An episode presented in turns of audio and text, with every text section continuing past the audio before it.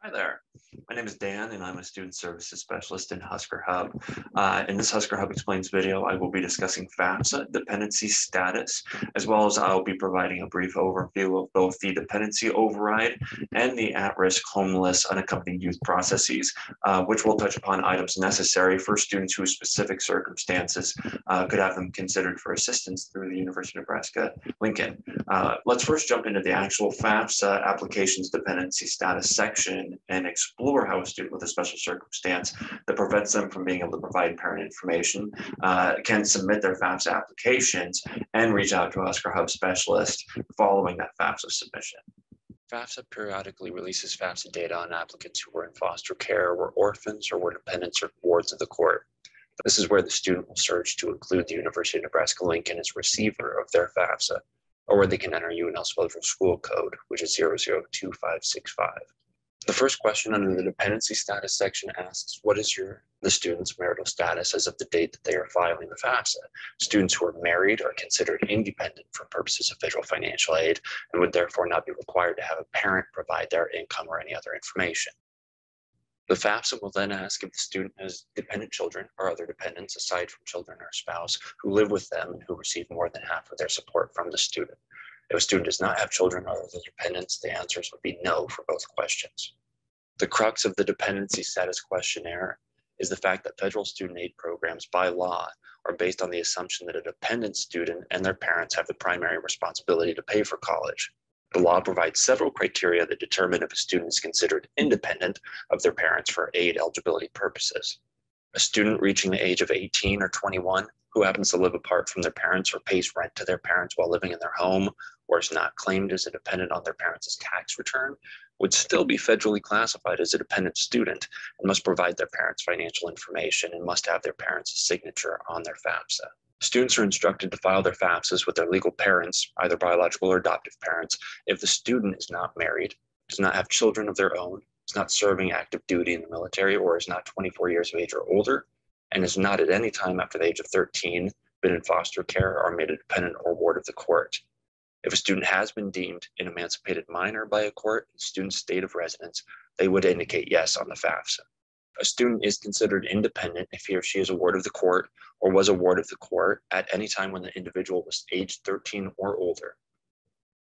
Should a student believe they have a special circumstance regarding their dependency needing to be overwritten, they can contact a student services specialist at Husker Hub to discuss their circumstance so that a dependency override can be discussed. College financial aid administrators, such as student services specialists at Husker Hub, can change a student's dependency status from a dependent to an independent through the dependency override on a case by case basis. This could potentially make a student eligible for more financial aid since parent income and asset information would no longer be required on the FAFSA. You may be asking, am I as a student eligible for a dependency override? Of course, while dependency overrides are rare and can occur in unusual circumstances, overrides do uh, involve an involuntary dissolution of the family or situations in which it would be harmful for you as the student to have contact with your parents.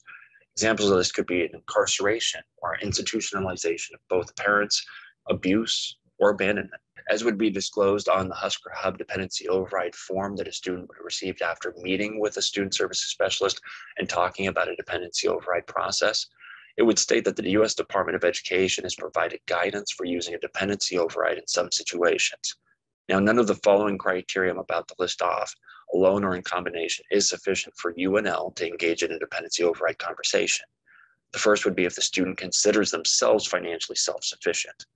The second would be if the student does not live with their parents. The third would be as if the student is not claimed as an exemption on their parents' federal income tax returns. The fourth would be if the student's parents refuse to complete or sign their FAFSA, participate in federal verification, or pay for college by any means.